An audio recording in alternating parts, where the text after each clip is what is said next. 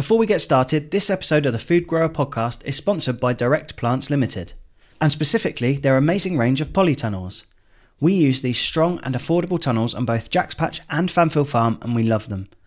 Direct Plants manufacture the tunnels themselves so that you can buy your polytunnel direct from the manufacturer. And not just any manufacturer, but from growers too, so that they really understand what you need. These traditional high quality polytunnels are available in a range of sizes to fit your growing needs and they're manufactured here in the UK in Norfolk. We're delighted to bring you a brilliant 10% off the entire range at directplants.co.uk. Simply head over there and use the code FOODGROWER at checkout. That's FOODGROWER, all one word, no spaces, at directplants.co.uk. This episode is also brought to you by Natural Grower. Natural Grower's award winning liquid fertiliser, plant feed, and soil conditioner is made entirely from maize. It's naturally rich in nitrogen, potash, phosphate, and other trace elements that plants and vegetables love, and it's approved by the Soil Association, Vegan Society, and Biodynamic Association. The concentrated natural fertiliser can be poured around the base of plants, whilst the plant feed and soil conditioner can be mixed into the soil or used as a mulch on the surface as a long term, slow release fertiliser on all outdoor and indoor plants. Both Jack and I have been using the Natural Grower products this year and have seen amazing results, and we have a fantastic 15% off the entire Natural Grower range for you. Simply go to naturalgrower.co.uk and enter foodgrower15 at checkout. Welcome to the Food Grower Podcast, the podcast that tells the story, highlights the techniques, and talks tactics with food growers from all around the world. From market gardeners to allotment holders, field farmers to urban farmers, we want this podcast to inspire you to grow food or help you on your already existing food empire. I'm Chris from Fanfield Farm. I'm Jack from Jack's Patch. And this week of the episode, we've got a new friend of mine, really cool guy, and I think you're going to love him as well. Um, and on Instagram, he is at Elki Wild.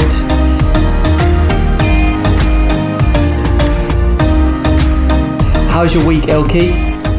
Uh, so so far fine. Uh, a bit cold over there in the in the greenhouse. Uh, today we had uh, cooking for the community. So every Tuesday and Wednesday, uh, the volunteers we gather and uh, we cook for um, food banks. So we just try to get surplus from uh, uh, groups around the area and just hammer on, on on getting the food and food banks. And it's cool atmosphere. Uh, also, I had a, a new friend with me. A new Yeah. it's it's, uh, passing by, so I need to make the most of it in the cactus house. And uh, and that's yeah, that's that's the highlight really. Not much going on in the garden because moon moon is going going going low, so I'm just waiting for the for the new moon on first of February, which is going to be Monday. I think so. That's about it. We will delve into moon cycles later for sure because it's Yep. uh, it's a good topic, and I really liked uh, you something you've done with cactuses to when you cut them to see the uh, the difference in the moon cycles, whether it was a good uh, moon rising or moon waning.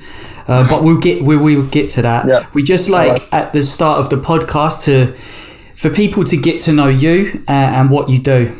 Well, I am Mexican. I've lived in London for nearly 20 years. I am a professional chef, uh, but a few years back, I decided to cut it off because my life was going nowhere. Uh, in a box, in a very hot environment and very hostile, and I just decided to. It was not for me.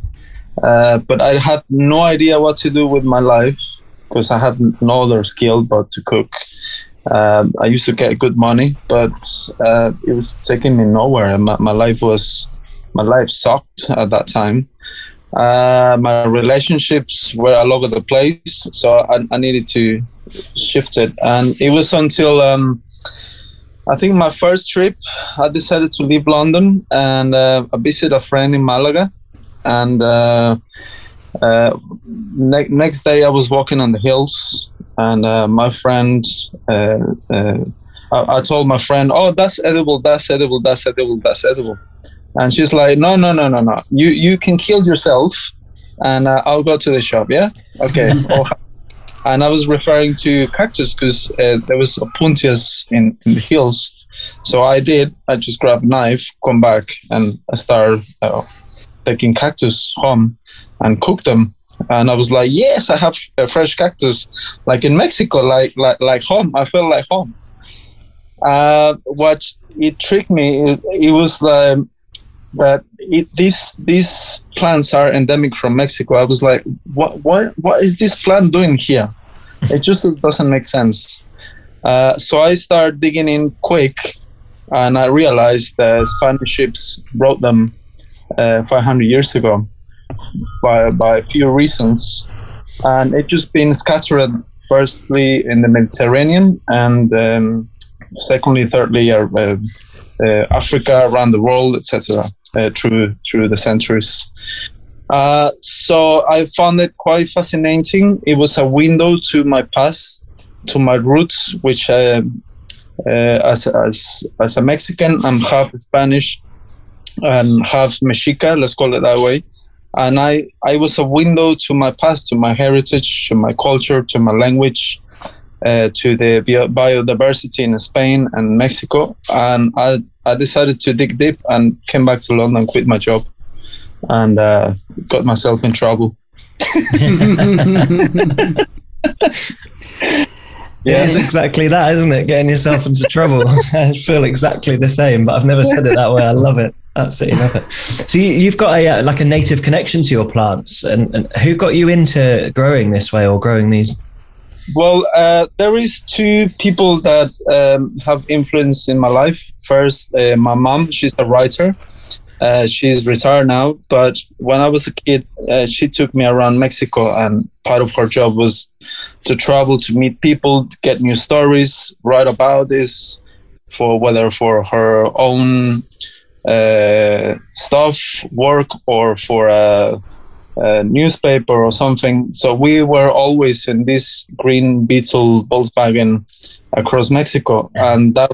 That's, I remember that since I was a baby to maybe eight, nine years old. The second person who influenced me is my grandmother because she was, my mom couldn't cook, but she's a writer. So uh, uh, the person who took me into the kitchen, my grandmother, and um, nobody kind of uh, was interested on cooking with her, and I was quite um, maybe five, six years old, and she was taking me and telling me these stories when she was a, a kid or a teenager or whatever con- countryside stories. She was basically storytelling me uh, uh, my, my my ancestry. But i didn't realize and at the same time she was telling me about plants about her sister mercedes which she had a garden uh, what now can be called a botanical garden where people will visit her for uh, to get solutions or, on physical problems or mental problems or whatever problems. So uh, my grandmother used to live in the village and moved to the city at some point, but she got this knowledge at some point. And she used to go around the garden and talk to them, and once again and again and again, same as uh, Mercedes, her sister. And uh, she used to spend all day in the garden talking to them completely detached and people have to visit her and go with her around the garden and talk to them and sing to them. And i, I don't know it was a relationship with the plants and uh, the moment you open the gates or the front door the first thing was the garden then the, the house very rustic very humble house um, but you could see that everything was flowering. I mean, I'm I'm not a, like a professional dedicated gardener to many plants, uh, maybe just cactus, but I remember that walking into her garden, everything was like radiant, like with with with a lot of flowers, mm. and the vibration. It was like I want to be in this place. I want to spend more time. I don't want to go and it was this kind of magnetic field that she created with the garden and possibly that was the healing one of the healing parts of why people visit her well not visit her but the place and they got healed uh, I didn't got this until three years ago. I start doing my research and I start working with plants. And then through meditation, I start kind of connecting with my grandmother and connecting with the memories that I have as a kid uh, and working with those memories. And I understood what my grandmothers were doing with the soil and with the plants. Yeah, so so so cool. So that you're channeling the energy that she was giving to the plants, and then now you've got that relationship with the plants. You've got that energy with your your grandmother. And yeah, with my grandmother, and, and I am a chef, so when I'm cooking, mm. I well, when I'm cooking as a rush, well, not so much, but when I have the time, put an intention and get ingredients and and cooking for like today for the community or with friends and and I have the time and, and I put all the love and uh, and everything, all my energy, then I can feel the connection with my grandmother. She's she's like she's with me. She's alongside with me, or part of my body, part the energy. I can feel it in the workbench or uh, with the vegetables. And sometimes uh, when I know she's gonna be there, I extend my my hands and I can feel the vibration of the food and I said, "This one is for you. Uh, you are with me. Let's let's let's make it work." I love that. Absolutely love it. Has it has it changed your relationship with food as a chef as well? Because I know I've worked in that environment, and you, as you said before, it can be so negative. and sometimes you're just churning out food because it's the job or whatever. Now, because you've put in that intention into growing the food and things, has that changed your relationship when you're cooking? Uh, yeah, yeah, of course. Um, first of all, have respect for what is in front of me that I'm going to cook uh, and give an intention, uh, whether it's in a rush or not. I'm just trying to stop for a couple of seconds and said, "This is going to be for me. I need to put this on my body. So let's let's have the time. Let's have the uh, intention. Or when I do it for somebody else, which is mostly everyday case, whether or for uh, my girlfriend, for friends, for the community kitchen, whether I'm cooking tempeh or I'm, I'm doing something else, then I try to at least have, if, if I don't have minutes, at least seconds, close my eyes and give that intention that I am just a, a passage between the, um, the, the food being somewhere and being processed. And I have the uh, the let's say the key to to to if if is if the food is coming with a negative um, intention and negative energy, I can change that energy and change it into positive. So uh, so the food has uh, so, something positive for whoever is gonna consume because sometimes I can feel food comes with negative substance around it, uh, and but I'm not gonna put it in the bin. Or you know, I, I, I it's me that skill or not skill, but I have the power to transform the uh, the energy field of, of the food with my intention and my love to, to do it. You know, and that I didn't have that before when I was a chef. It was just processing like a machine. The fastest, the better. Yeah. Uh, it's all colorful. It's all with shapes, but it had no intention. It was just my ego. It was up to the roof, and I was getting paid. I was showing off and all that. I, I was, I was like, one of the reasons I quit is when when I came back to London, I realized that I was poisoning people you know, by putting uh, chemicals in the food, but by uh, not giving the right food to the right people. So I was like, what am I doing? I'm, I'm not feeding you, I'm poisoning you. Uh, um, you know, because the food that I'm taking is is just poison. It's it doesn't make sense.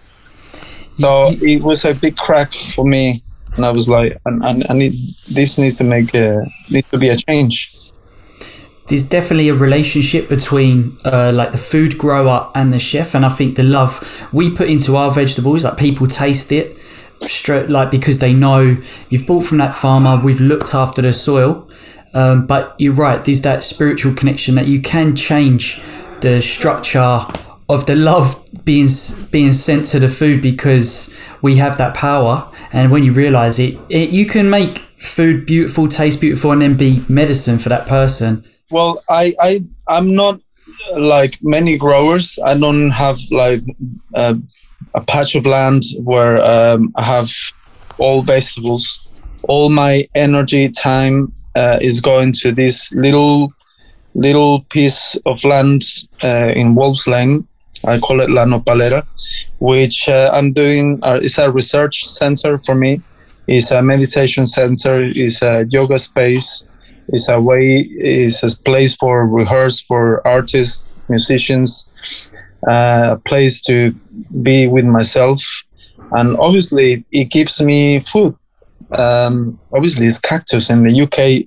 It's not gonna grow really quick but when it gives i really enjoy and i really taste it and i'm like i'm very thankful for being in, in that little space and having the chance to eat cactus that is i guess is organic because i'm not used any chemicals uh, it's not certified by the soil association uh, but is is it, it, gives me this uh, joy of taking these plants in my body that's it. So, so we want to talk about that space because when you open those doors, you feel like you're in Mexico, and that's yeah. what it is really beautiful. So, uh, can you tell us, um, like, how you managed to find the growing space? Because I feel like that is another connection. You you was meant to do this.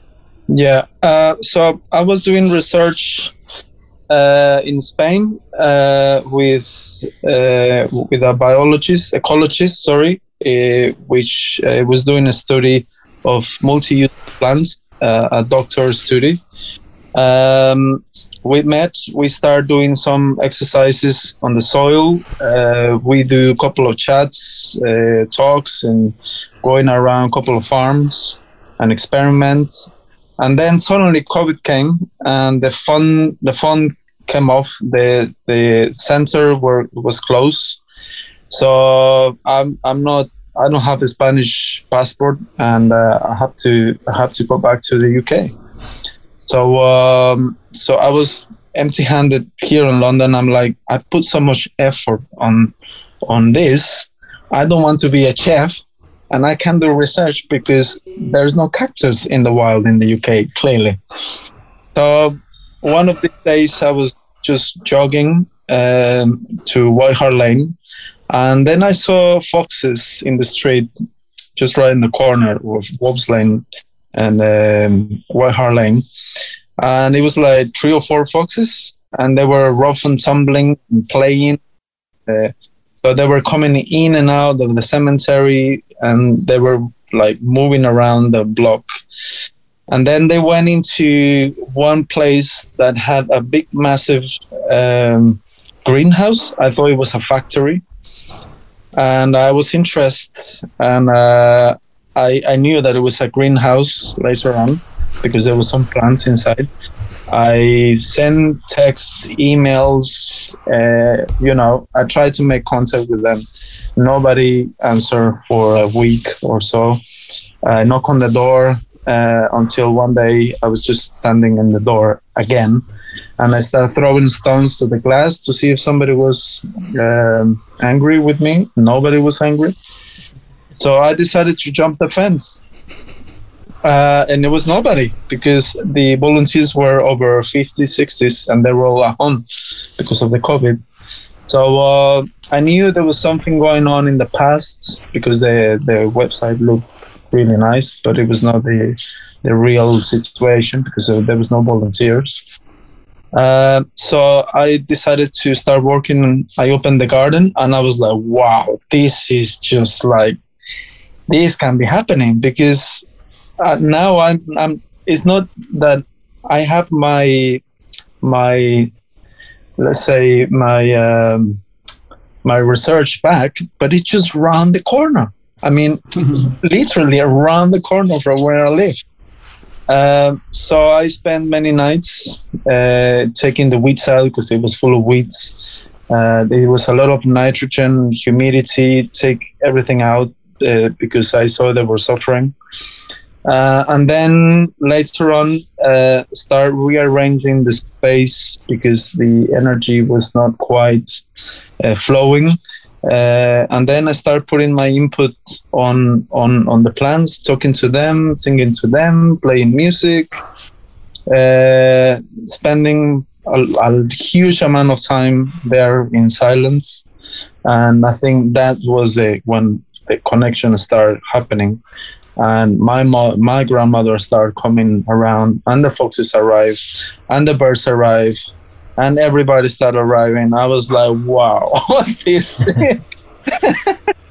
this is this is something else.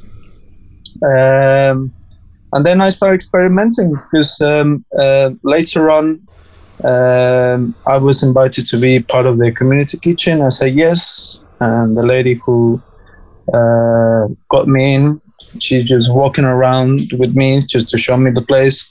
Obviously, I knew the place already by then, upside down in the dark. uh, she says, "Oh, and this is a cactus house." Uh, and she's like, "Oh, there's a few changes here."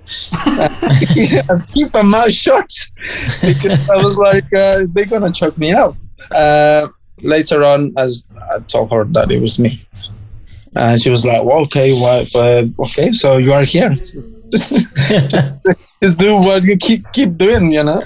Then I met Alistair, who started the garden, the that the cactus section, long time ago, and he told me, "Yeah, Elki, just carry on doing whatever you're doing." Um, I mean, thank you. And since then, I'm I'm a regular every day. I love that. Yeah. Absolutely love it. It was meant to be. It's meant to be. Yeah, one one in a million for me and for the plants. Absolutely love it. Absolutely love that story.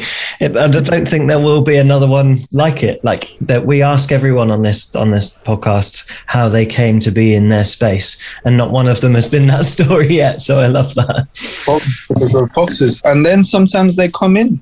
I'm gardening, and uh, on this next section of the um, greenhouse, uh, they was they were using chips to create heat and cold, uh, but the foxes went in and used it as as a, as a den. So sometimes uh, there was foxes around, and uh, I need to tell you this in secret. But I spent many nights there, looking at the cactuses, and the and the foxes come in and out and around me, and uh, bats come in. I open the windows for to see if they can uh, do something with the flowers at night.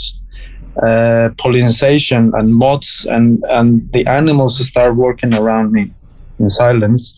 But yeah, the foxes sometimes they take my boots. I have drums and it's it's, it's a skin, so they like the skin. They smell the skin. Take my drum, uh, my gloves sometimes without fingers, without hole in the car park in the street, you know. But it's uh, they invite me there, so I need to respect that is their space as well. So we need to live in um, uh, in symbiosis with with the animals there. So uh, yeah, yeah, they're reminding you it's their world. Yeah, exactly. Something I really want to talk about because I'm completely ignorant when it comes to this, but it's about eating cacti um, because it's not something that's really known or popular in the UK, is it? No, I think the the culture of eating cactus, well, uh, the the opuntias, mainly possibly the one of the most known edible cactus, is coming from Mexico. is um, is endemic from Mexico. Mostly of all of the species, half of the 300 species, 150 coming from Mexico. Uh, so in Mexico, it's a staple food He's been using um, as in gastronomy. Is uh, I've I've seen part of the research that they have found um, cactus uh, at, uh, close to to human bodies or bones for eight thousand years ago. Mm-hmm. So it's it's been a, a plant that is being used for a long, long time, and it's because it contains a lot of water and it keeps the water inside and it has a lot of vitamins. Uh, so if you are in dry land, that's the plant that you want around you. and in Mexico it's everywhere. so uh, it's being used in gastronomy, not much in crops in Mexico because there's no point cropping it because it's everywhere, so you don't need to crop. Uh, if you are Mexican, you go to the US, you go to Europe or whatever, you always want to bring your cactus with you, whether it's in a commercial tin or whatever, or if you go to a Mexican restaurant, they import cactus from Mexico, but it's already when it comes in a tin, is uh, the nutrients are gone, mm. is uh, is super cooked, so you cannot taste the real cactus. I mean, you can get it online, but you don't know if it's organic. It's traveled across the Atlantic, and uh, it's, it's it's just not sustainable product. So uh, here in London or in Europe, I haven't seen somebody eating cactus the way I do, like in Mexico, especially when you have the cactus fresh in your hands. Uh, so this is one of one of the um, aspects. The second thing that is a question that possibly 80% of the people ask me if that if I grow peyote or um, San Pedro. And I said to them, well, uh, I don't have the need uh, to to use uh, San Pedro or peyote as hallucinogenic because uh, first of all, respect for the land in in the desert in, in Sonora, Chihuahua, all those parts.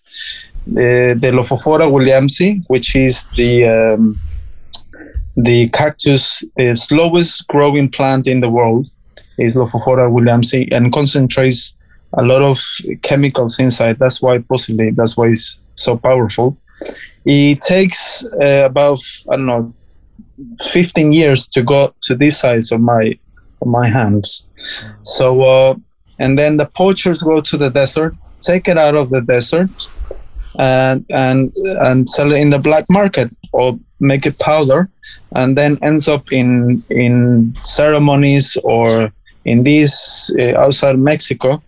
Uh, but the people don't see it that these cactus have been uh, taken out uh, out of the desert uh, and sometimes uh, out of the five or six lophophoras that, that looks the same, they don't have the same effect because they don't have peyote or mescaline inside.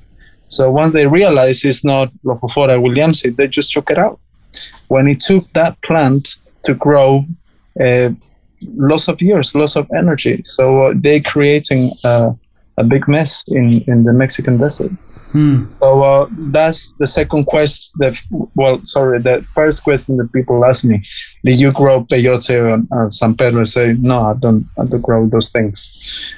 Uh, if I'm gonna consume peyote in the future, I would like to grow my own, and maybe in 15 years, I'll I'll make use of it. But I, I think I will not. I will not do it because it's it takes too long to grow, too much energy. So is is your mission, Elki, to to farm like cactus in the UK and just it become a part of the diet, uh, or just for just to kind of showing your heritage as well, isn't it? Um, well, uh, both. Um, I realize in in obviously in Spain it is it grows wild because the the the um, atmospheric conditions are very similar to Mexico. is uh, is dry, is uh, you know it's, it's similar. But here in the UK, while especially last year, uh, last winter, uh, it was quite cold in January. I remember the 14th of January snowed. It was a weekend, and um, I had some trays lie down. Uh, and we don't have heaters. We don't have extra lights. It's it's just it's, it's just the glass, and that's mm. that's what it is. So I start taking pictures because I start getting into my photography, just experimenting with light and colors, whatever. And I zoom in into the uh, rolls of the cactus and I start uh, looking at growth. And I'm like, how is possible that in the coldest day of the winter, there's, there's show there's, there's activity when, according to the books, the cactus should be sleeping because there is no light so the cells doesn't there's no transfer of nutrients between outside of the cells and uh, in, inside or outside of the cell. So the cells close, so the whole system of the cacti falls asleep. It's it's an hibernation, but these cactus didn't. Clearly, they were in an activity, and I was like, oh, I think we have something. so I started laying more more beds uh, uh, or trays, sorry, because I didn't have much at that time, and I started monitoring them, and I was like, uh, if these cactus can survive in the UK and these conditions uh, without extra light, uh, without uh, heat, so in Mexico we call it a crop. Here, clearly, maybe not now. We don't need edible cactus, but in five years, ten years, fifteen years, once the gaps of rain will be more scattered, mm. as you know, uh, 15 years ago it used to rain uh, more days a year now it's coming in chunks yeah. and the soil is not absorbing that water and just draining it so it will be moments of drought a lot of rain drought rain so on and so on and the the plants that we're going to have to consume in the future we're going to have to change them because they, they're going to be too costly for to to to to grow them. That's exactly why the cactus appear in Earth on Earth 35 million years ago because the the plants that were before couldn't hold on to the atmospheric conditions at that time and they have to mutate and change their characteristics. So it's exactly what I'm my theory on the UK that uh, it, it, it will be able to we will be able to make a crop uh, clearly it's happening in Wolves Lane. I love, absolutely love that. It, it, it, it's it's a bit of a shift though, isn't it? Because I mean, I've been across the Canary Islands quite a few times in the last couple of uh-huh. years, and I've visited the cactus garden there, a huge garden dedicated to cactus. But it's not. I mean, uh, my Spanish isn't great, but so I could read most of the signs, but not. I don't think there was a single mention at any point of any of them being edible and that may have just been but they had everything it was it was a very visual decorative garden so yeah. This this is a huge question and obviously people have to come and visit you to find out the answer but how do you cook cactus? What's what's some of your favorite ways to cook it? And and I, I suppose it's like asking what do vegetables taste like but what what's sort of the feeling and flavor for people that haven't? So uh, the the the cactus that we Mexican uh, eat in Mexico uh, is the the Opuntia family. So it's a few uh, genera. No, it's not family. It's a genera, which are the Cactaceae, uh, the Opuntia, uh, the Mammillaria, the Cereus. So the the the the Opuntia um, is is the one that is as as far as I know all the opuntias that I've eaten, they're edible. I'm still alive. I'm healthy. Nothing happened to me. And they are all different tastes, acidity, uh, tanginess, depth, uh, uh, depending on uh, the the conditions of of its natural uh, landscape. Uh, but opuntias normally in Mexico we call them nopal from the Nahuatl, from the ancient Nahuatl, which is Nopali. Uh, so basically, is is the one that looks like a path, like a racket, uh, and then you just take the spines off, and you can eat it raw. The only thing that stops you from eating it raw is the spines, clearly, mm. uh, and then it's, it's a raw vegetable. Uh, it's like uh, just uh, eating a cucumber raw or or uh, courgette raw or anything just raw. If you want to cook it, obviously you can apply heat via uh, fire or in the oven or boil it or whatever.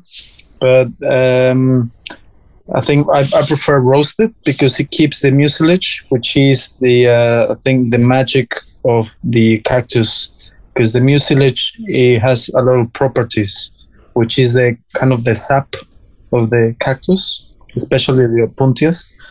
Um, but yeah, is the is the opuntias that that are uh, could be an impact in gastronomy and in many other ways uh, around the world. I think for the future.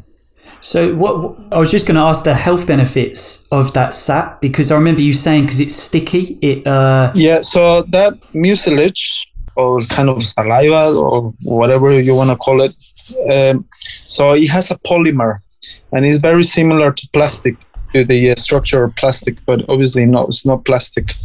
So it's these ribbons of um, uh, of sugar, of complex sugars, that uh, when you eat it, it cleans your your your your stomach. It cleans your colon because it grabs the the matter that is attached to the walls of the stomach.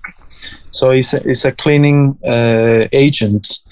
Um, so at the same time, it regulates your sugar levels. So, for example, people who has problems with the spiking of the insulin, uh, also known as diabetes, then it can regulate the sugars, uh, the, the spiking of the insulin. So it can be, well, it can help in that way.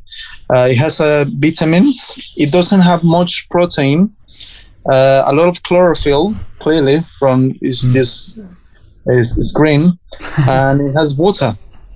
90% water. You're basically looking at a water reservoir.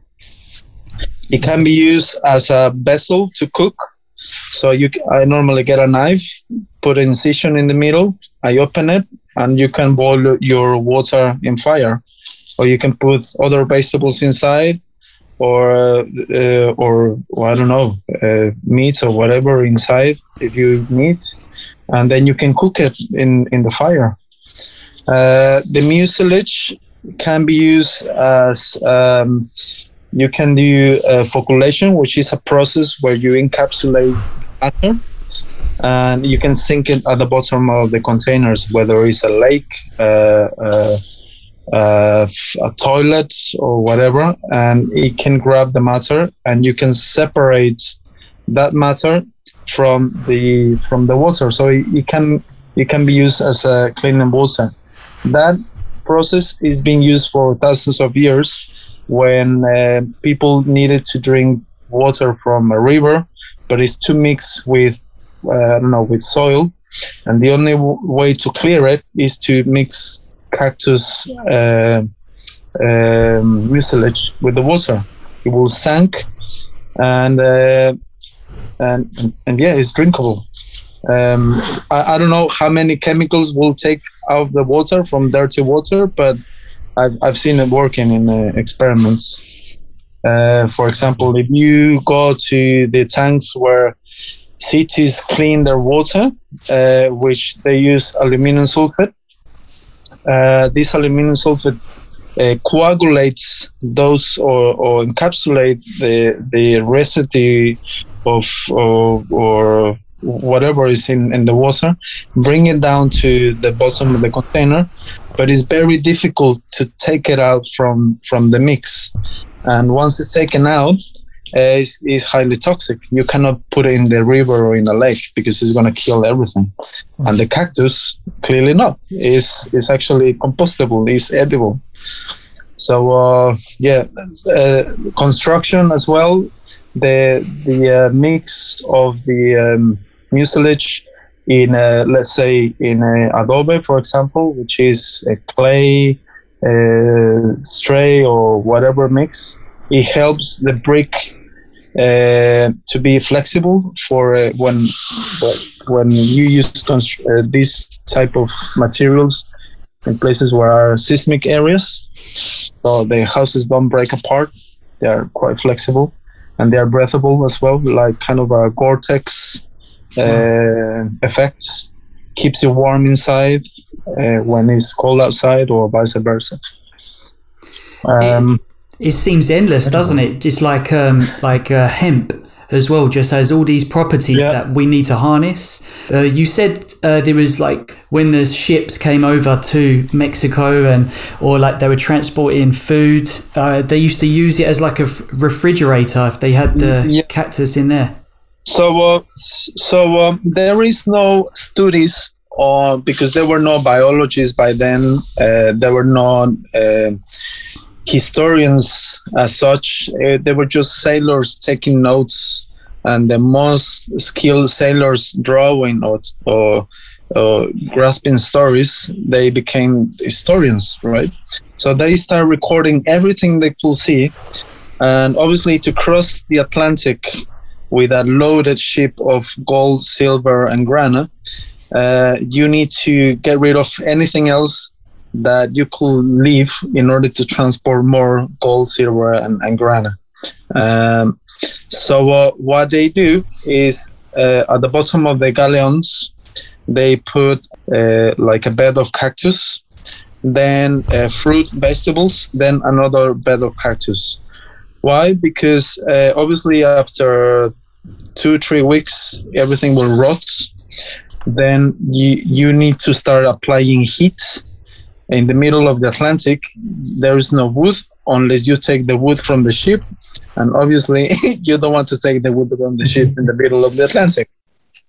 Um, so uh, they start using techniques that they saw that the people from the Americas were using to live in dry land, which is eating cactus raw. And also, in order to avoid scurvy, uh, once the vegetables and the fruits finish, they start eating the cactus and it will give you vitamins to avoid scurvy. And wow. you have water, 90% water, so you don't no longer have to put extra barrels of water uh, in the ship. So you you better put gold and silver rather than water and bring cactus to survive for months in sea. So that technique of survival helped uh, to make a trade. Uh, well, that was not a trade; it was more like a theft, a more organized theft between the Americas and Europe. And then later on, from the Mediterranean basin, it was easier to go across uh, Africa and Asia for longer trips using uh, cactus as a as a way of uh, nutrition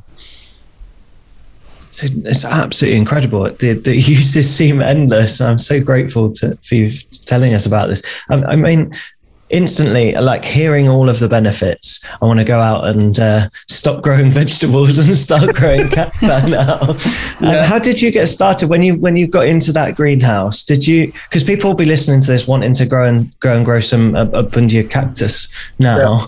how did you get yeah. started? Can you buy seed or did you save seed from existing plants? How would people get going? To, to grow from seed obviously you need to have the fruits because they don't sell seeds as such in internet. I look for it, mm. but you don't know what you're gonna get. To be honest, if you if you have it, the best way is if you get the seeds. Uh, there is a production of uh, puntias for the fruit in the Mediterranean.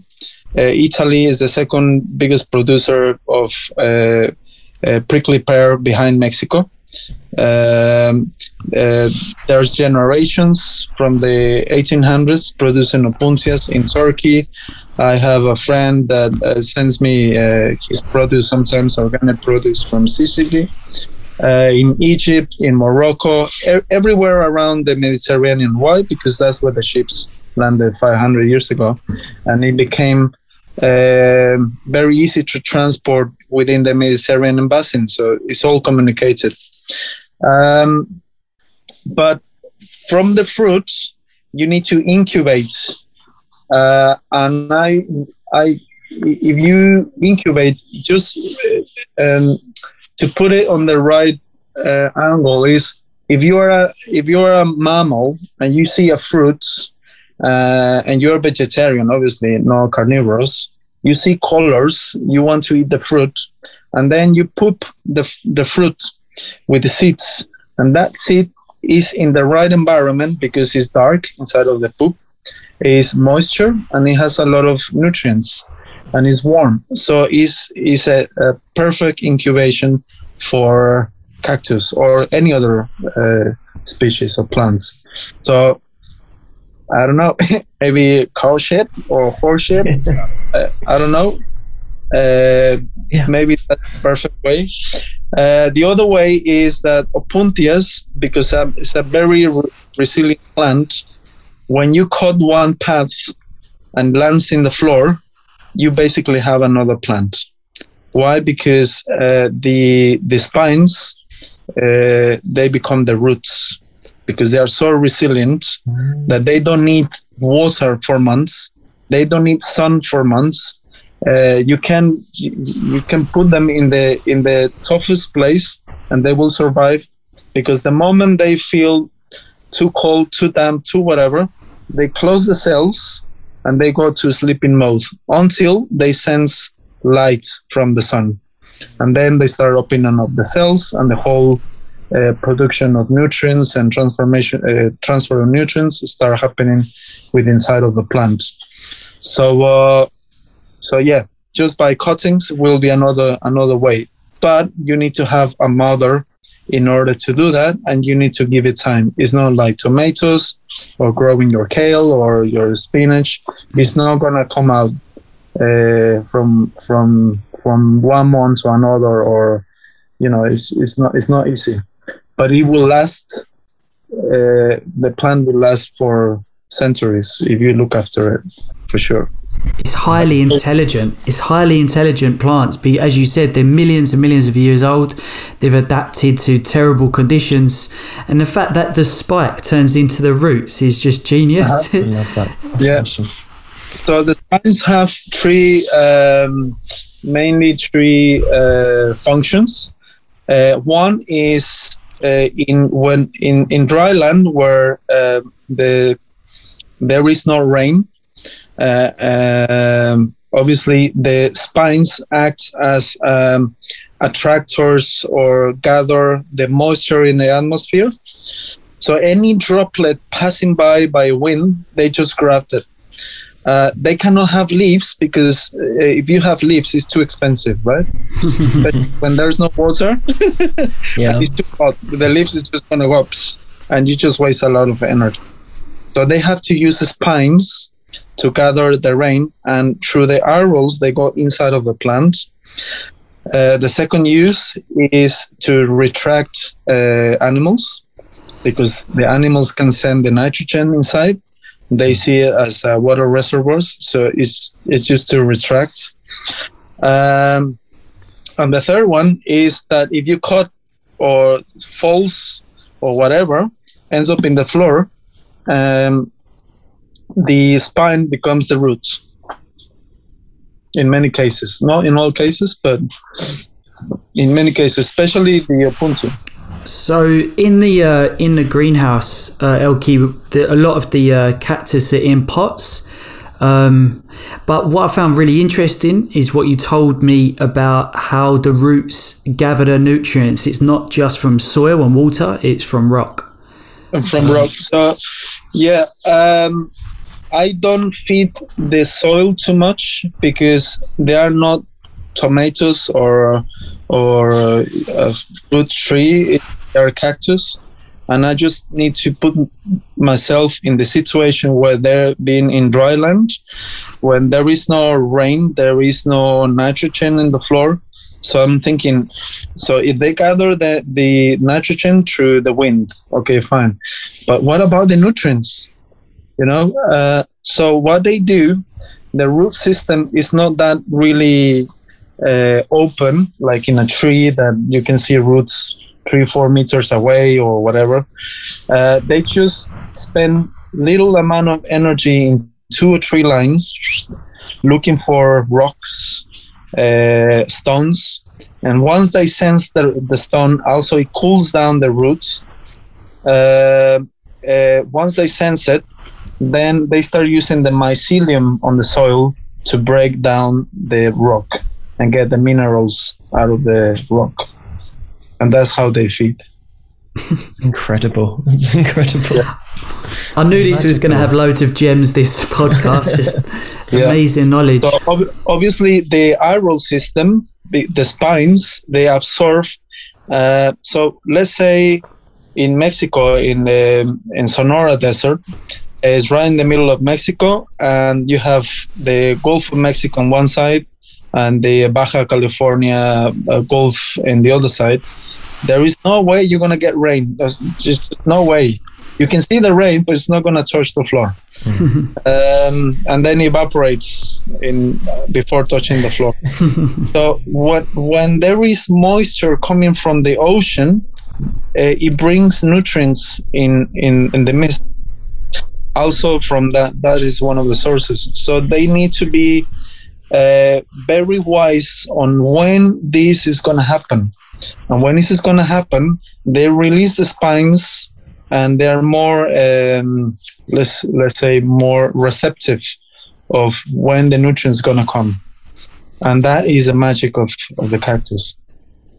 That they know when the nutrients are coming and they open they open their like you know when you know you when you're gonna meet a girl you open and you say maybe I'm, I'm gonna open myself i'm gonna talk more and you know and I'm, i want to know more about you and that's the relationship the plan with with with environment they just is this they open up. I love that. Are you trying to mimic those those sort of things when you're growing it? You're sort of cultivating them in your greenhouse then. Are you misting rather than watering? Those sorts of things. Yeah so um, there is the glass house uh, is was made in the 70s so it leaks here and there. And i can't avoid that because otherwise i need to go in there and it's the the roof is too sen- to um, it's, it's old. I, I, don't want to, yeah. you know, I don't want to break it. yeah. Uh, uh, I have to reinforce with bolts last year because it was going to fall. Uh, but a part of that, uh, when there is sun uh, continuously through days, then I can put more water on the species that I know they will absorb. But the species that I know they are sensible to water, they I need to be careful and obviously I need to spray water. Uh, that's why sometimes I need to spend time night in there because in the morning I need to. I am the mist. I am. I am the the the clouds. I am the whatever because the cloud is not going to pass through a greenhouse. So I need to create that environment and and myself i think i'm like, like a goth uh, uh, traveling in in the air and then i talk to I, I am I am in the air, and then I, I blow my whistle to, and I talk to them and tell them stories that I am the nutrient. Obviously, the water it cannot be from from the tap, but from drink uh, drinkable water, and I try to put intention in that water that this water is gonna go into the cactus and and the cactus talk to the water and I play music and whatever. Like like if like if you sitting in meditation in the desert, just listen to the desert to whatever is in there, and I I just try to mimic that, and so far it's working. Mm. yeah. but it's working. Amazing, man. Um, let's tap onto that now. So the uh, the music is a big part of how you feel like the energy, the frequency, the vibration of the music uh, is helping the plant's growth. Um, and I absolutely love that. And also uh, the instruments you have uh, from home, and they mimic certain sounds, sounds of the wind, uh, sounds of. Uh, they just had different low vibration, or they had like a high vibration, and I just want you to explain a little bit more about that so in in Mexico they use what uh, is called in in Italian language ocarina, which are whistles. Uh, they are not flutes, but they have uh, you can make tones out, out of them. And uh, the there's inside of the whistles there's a chamber that creates uh, a flow of air different, and and that you can recreate sounds of animals sounds of uh, nature and uh, and actually the the actual uh, ceramic um, it has the shape of an animal um, and then when you when you blow them it really sounds like a jaguar or sounds like the wind or sounds like a bird or sounds like something else. So um, and and the frequencies uh, changes from one to another. There's very low frequencies, which like when you are doing a om, and that has a resonance uh, resonates in your brain and calms your brain waves, for example. Or some of them they have a really high pitch, Uh, uh, but it, it depends. Uh, some of them is to call for wind to bring the the the uh, the rain with the clouds. You call in the rain. Obviously, I don't need that in the greenhouse. but I mean, and uh, it's it's like I'm telling a story to them, and I'm telling a story uh, myself. I'm having fun as well, and I'm going back to the Mexico that it was before the Spanish arrived, which um, I know was having to have uh, Spanish blood, but I don't know what it feels to not have a Spanish blood. So I need to close my eyes and blow those whistles and go back in time 500, 600, 1,000 years.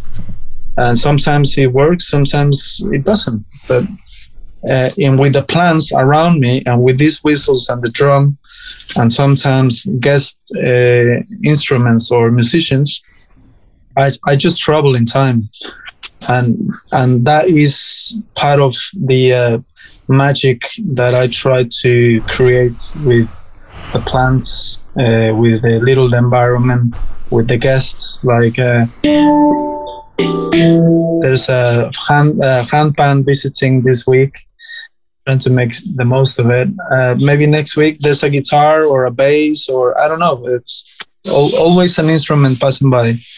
So that is that relationship between the music, the vibration, the intention of, of, of the music. Yeah, I really felt it when I was there with you. Um, using those instruments, it, it there's like a feeling. Some of the instruments gave you different feelings, and I feel like that it can't not work because of the intention of it, and it and it made me feel like I, I wasn't in the middle of London in a in a greenhouse. I was in the sp- in the space, and that's what was c- quite magical about it. Yeah, and if you're surrounded by cacti, for example, you I think you were uh, using the ocelotl, which in Nahuatl means uh, jaguar. So uh, you, when you are, your mind is in trouble, your heart is in trouble, you are in darkness. Um, you use the help of the jaguar to guide you through the jungle, full of uh, and, and at the bottom of the jungle, uh, darkness sometimes. So you use the eyes of the jaguar to guide you through the jungle, through those dark spaces. And obviously, the jaguar is the king of the jungle, or the queen of the jungle, and uh, and is is the main predator. I'm not saying you have to become a predator, but is your area. Um, you you are on the the top of the game in in the jungle.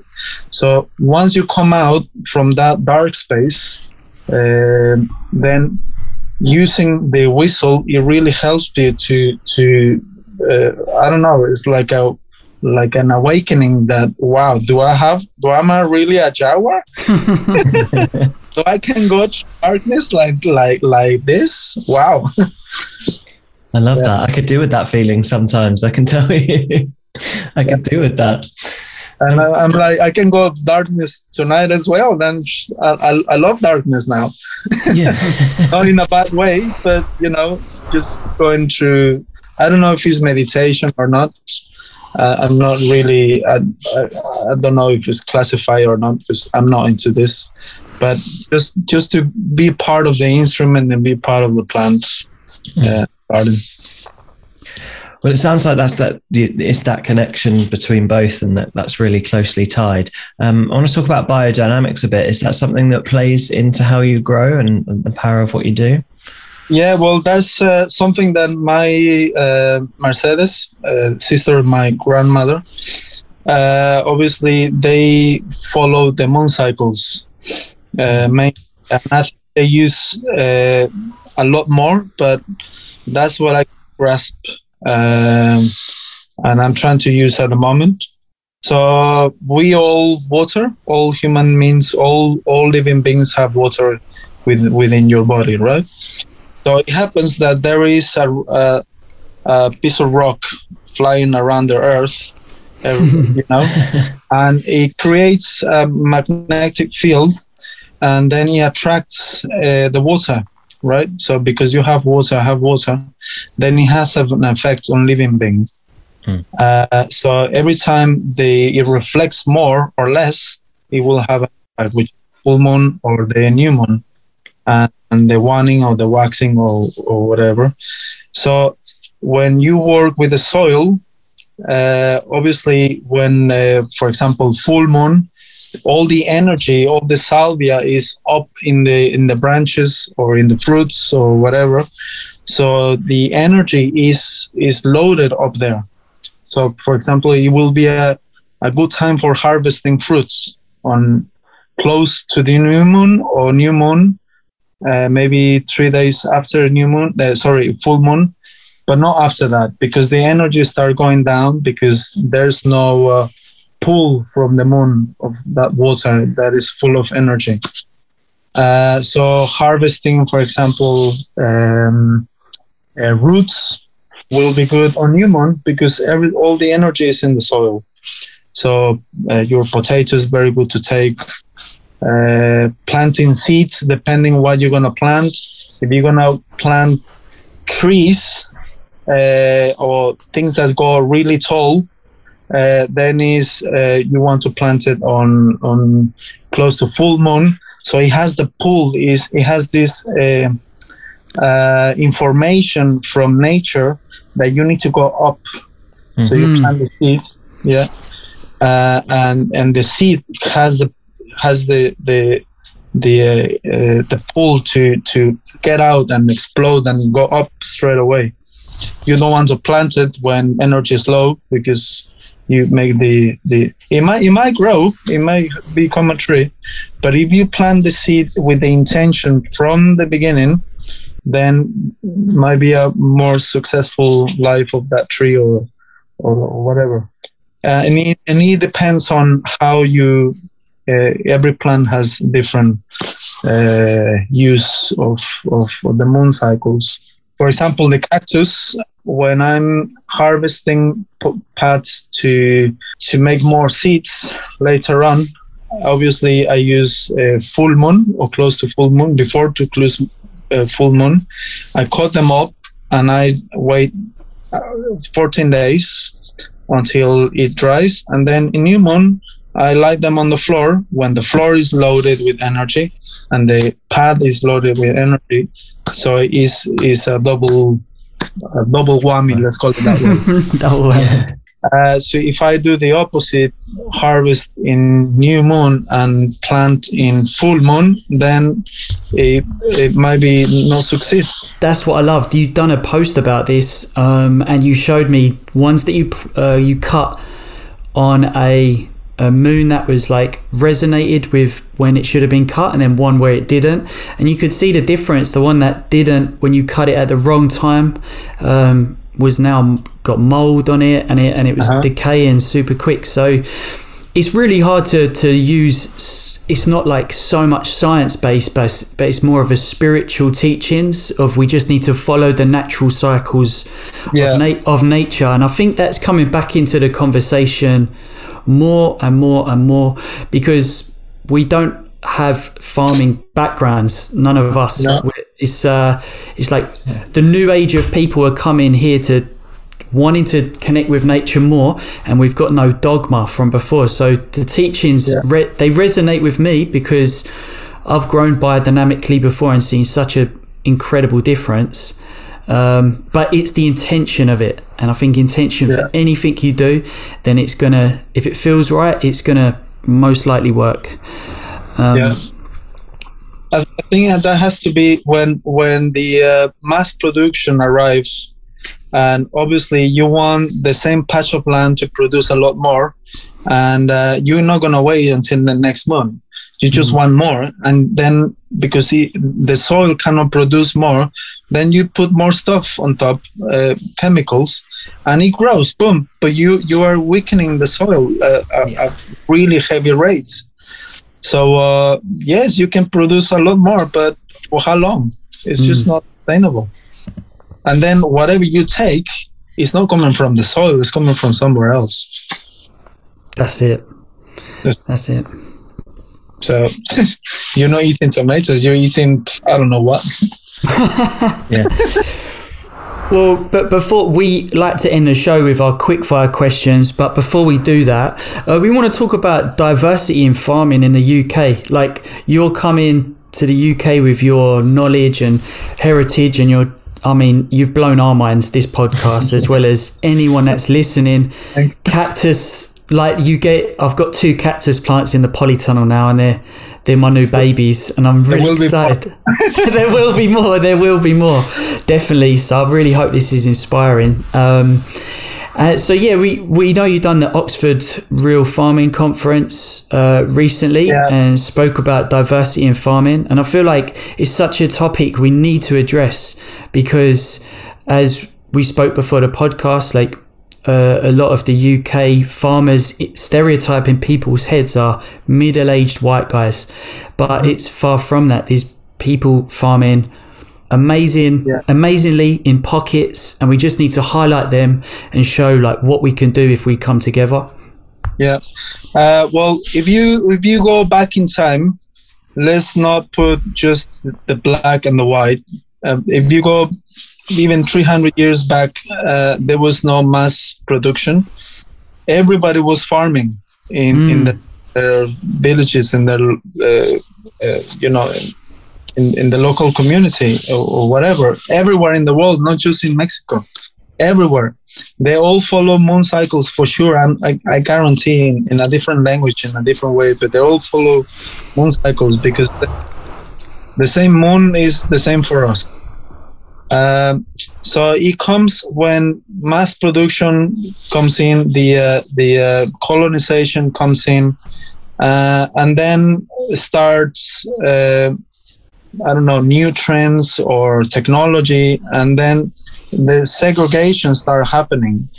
And obviously um, in this case i realized that in um, through the oxford real farming conference that yes the majority were white but also there is a, uh, my friend uh, pauline from Black Rootz and Novelle, her um, she was really explaining that uh, in in the UK, this 1.4 percent of uh, black growers against the rest, Hmm. and that needs to change. If you want to make uh, biodiversity in in, in uh, diversity in all means, uh, you you need to open to uh, ideas like the cactus.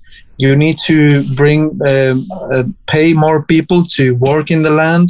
Hmm. Uh, advertise in in in groups uh, where there is more black community so you can have uh, maybe if you work with volunteers more black volunteers uh, with more more of that of, of the community because clearly is when you when people advertise they advertise to certain areas of society Hmm. and the circle keeps on coming and coming again so Yeah. we're not breaking that pattern uh, so uh, it's, it's, it's about to to open really open from the heart that we we are here together it's, it's not who's on top or who's the bottom who's the black or who's the white It- Hmm.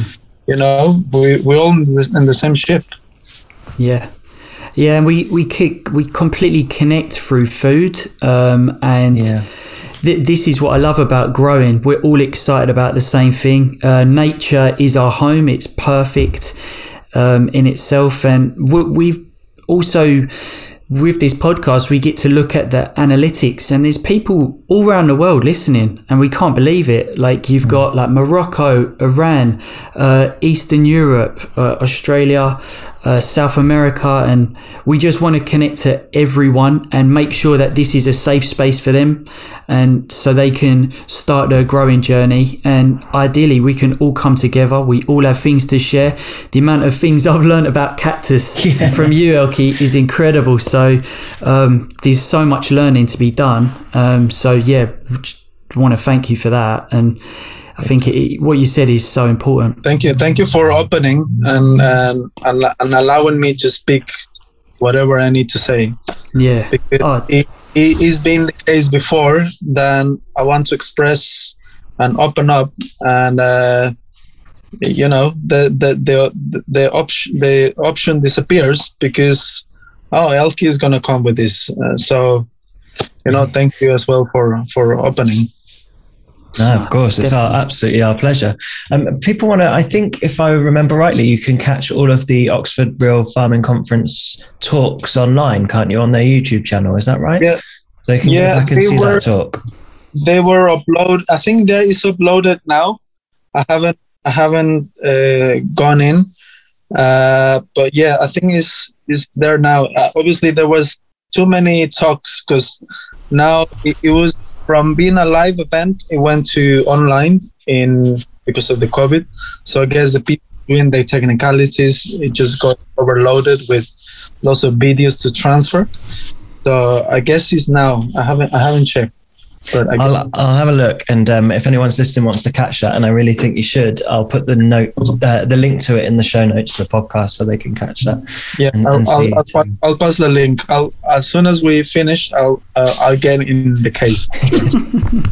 Amazing. Well, look, we can't let you go one without hearing some more from your amazing instrument. But first, we uh, we need to do our quick fire questions. So I'm going to kick them off um, with your favorite tool that you like to use when when you're growing or, or whatever with cactus. My favorite tool, my hands. Yes.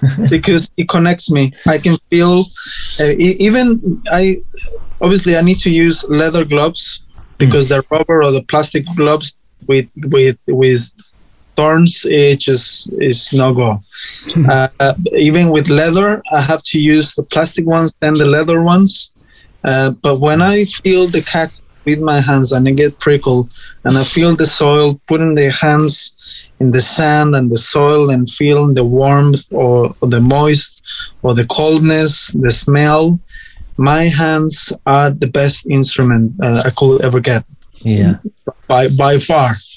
By How many times a day are you getting hit by those uh, those prickles? Uh, well, I still from last year uh, in the thumb uh, is quite painful sometimes. I think it's gone deep.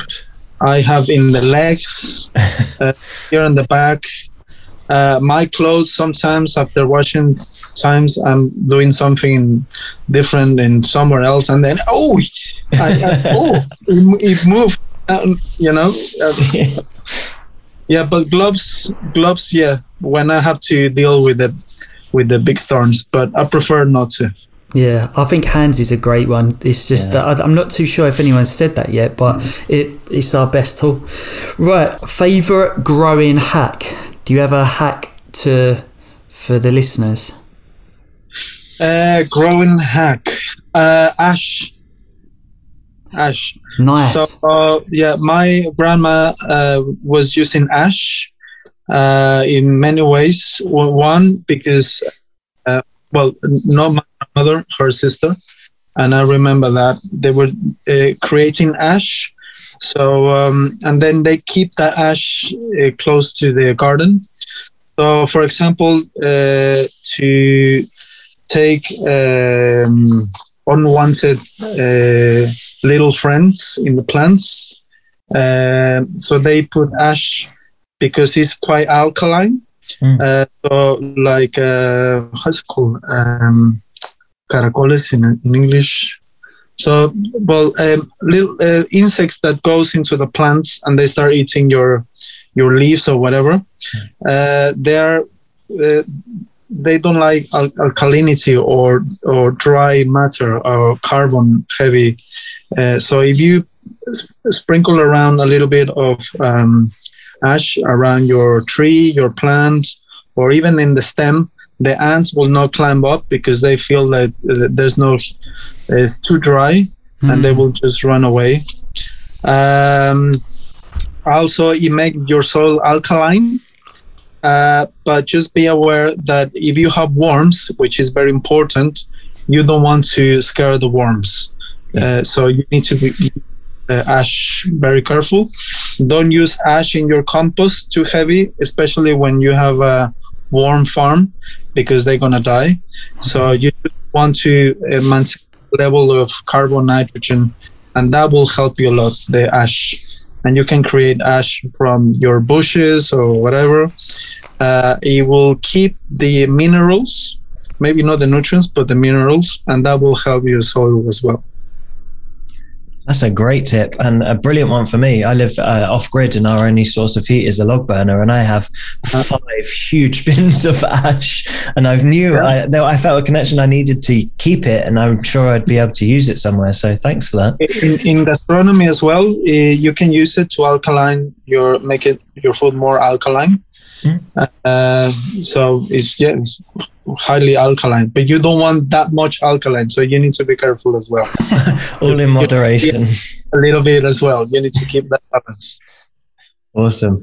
The um, I don't know if you're going to be able to answer this, but I'm going to make you. Um, you- do you have a favorite cactus to grow? uh, for me is the ficus opuntia indica uh, or the nopali which is as i told you is 300 uh, uh, types. Um, the 150 are endemic from mexico but um, if somebody have seen the mexican flag there is an eagle holding a serpent which he represents the eagle represents the day the spirit and the other one represents the the the the dark uh, the dream world. And it's a continuous fight between day and night uh, so the eagle is holding with one uh, leg the serpent about to eat it. And with the other one is standing on a cactus on a ficus opuntia indica. And it has yeah. So for me it represents a lot the ficus opuntia indica. It connects me with the land of Mexico, with my ancestry, with my language, with uh, everything. So it will be the, the Opuntias. I'm sure that's a quiz question as well. Like, what is on the Mexican flag in the middle? And the Mexican flag, the, the latest one is the, the the actual one. It just has changed through through centuries, but that representation of the eagle in top of the cactus is it has way before the Spanish. Huh? Mm, Uh, good. I show you in the in the nopal. I call it la nopalera. I don't call it the cactus house. Nopalera is a place where you can find cactus in the wild or in a crop, especially the opuntias. Cool. So uh, the the next one you might have already answered, but uh, favorite cactus to eat. Well, to be honest, I am I am a person that like the unknown. I'm, I try to be friendly with the unknown. So the latest one, I was uh, in Spain. Uh, I was working with this researcher, um Alberto, uh, from uh, University of Malaga, and he took me to a garden that is full of cactus and is part of a public space, and there's some research in there and I would start grabbing this Cylindropuntia, and I was like, I think this is edible. Bam, bam, and I start snacking. He was like, No, this is healthy again. So, uh, and it's quite tasty. You know, I have some in the cactus house, but I need to be careful because it doesn't grow uh, that quick. Uh, but I guess uh, the unknown. Mm, That's like my that. flavor. makes life exciting. Yeah. You can't you can't do that with mushrooms. I don't know where I- I'm gonna end up. I have to be hallucinogenic and be clear on this. Uh, this is not about hallucinogenics. This is about exploration of flora, uh, about new techniques, about whatever. It's just Mm. exploration, no, yeah, pure experimentation. That's it. That's experimentation. that's it. Right. So go on, Chris. Do you want to answer the last question? Yeah, it's the one that everyone has to answer. So we'll find out when you're in your uh, greenhouse with the cactus. Do you prefer a morning coffee or a tea or an afternoon beer or wine? Afternoon beer or wine. Yeah, represent. Yeah, yeah, yeah. yeah, no doubt. Oh, that's a great answer. I love it. I'm glad. I glad. do coffee, but um, man, that that glass of wine, you know, when the sun is setting, going through the glass houses, the color is. I'm I'm I'm studying photography. Photography, so when the colors come in, a beer or yeah, yeah. I I'm guessing you could make wine and or even beer with cactus as well. Surely Yeah. it would be a sweet wine. from the from the fruit from the prickle pear. I've done uh, colonche in the past, which is a alcoholic drink, which is pre-Hispanic, and is to celebrate the harvest of the prickle pear, the tuna. Ah, awesome. Yeah. So, as if there weren't enough reasons to grow cactus, now you can make alcohol. Well, um, Dream. yeah, just a dream. Ah, this has been a great chat, Elki. Loved Um, it. Where can people find you online? Uh, well, uh, my Instagram account is Elki Wild, E L K I Wild. hmm Uh, it couldn't suit me better, I think. um, Elki Wild and Instagram, and and that's it really. Uh, from there, you can uh, personal uh, communication. Uh, I do talks over there in the greenhouse, called Wolves Lane Horticultural Center. We are in near Wood Green, N22. Uh, we open Sundays for uh, plant sales, and that's when I uh, cons- uh, make contact with the public. Whoever wants to join me for a little quick chat or long chat, or bring your cactus, or take cactus, or, or I don't know, you know, just just be part of the community. Uh, but also, uh, uh, school school talks seems to be now calling uh, and more talks like the um, Oxford Real Farming Conference, and hopefully through these talks I can uh, spread uh, spread the knowledge and love of cactus. We've definitely done that today. We're so appreciative. Thank you. And I must say as well, there's a link on your Instagram to a brilliant video um, where they call you the Cactus Man of London. And I loved watching that today. So, Yeah, yeah, it was made by a student of uh, a film student of the University College London. She approached me and says, "Elki, uh, can you be my subject?" I was yeah, okay, fine, and I've been myself, and she put me the name, but I is I didn't put myself. But obviously, she decided to do that, and I respect that. And she did a short film about me, but I try not to call it me because I feel it's too egoistic to you know to you know I, I don't like that stuff.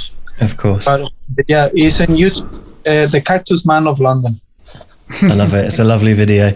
But thank you so much for your time today, Elki. And, and we'll ask one more thing of you. Do you mind playing us out with your beautiful Yeah, instrument? just let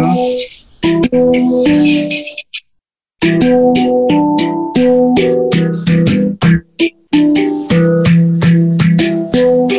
Thank you so much to Elki. This was an amazing episode full of knowledge, and thank you to his amazing musical skills as well. And also a huge thank you to our sponsors, Natural Grower and Direct Plants Limited.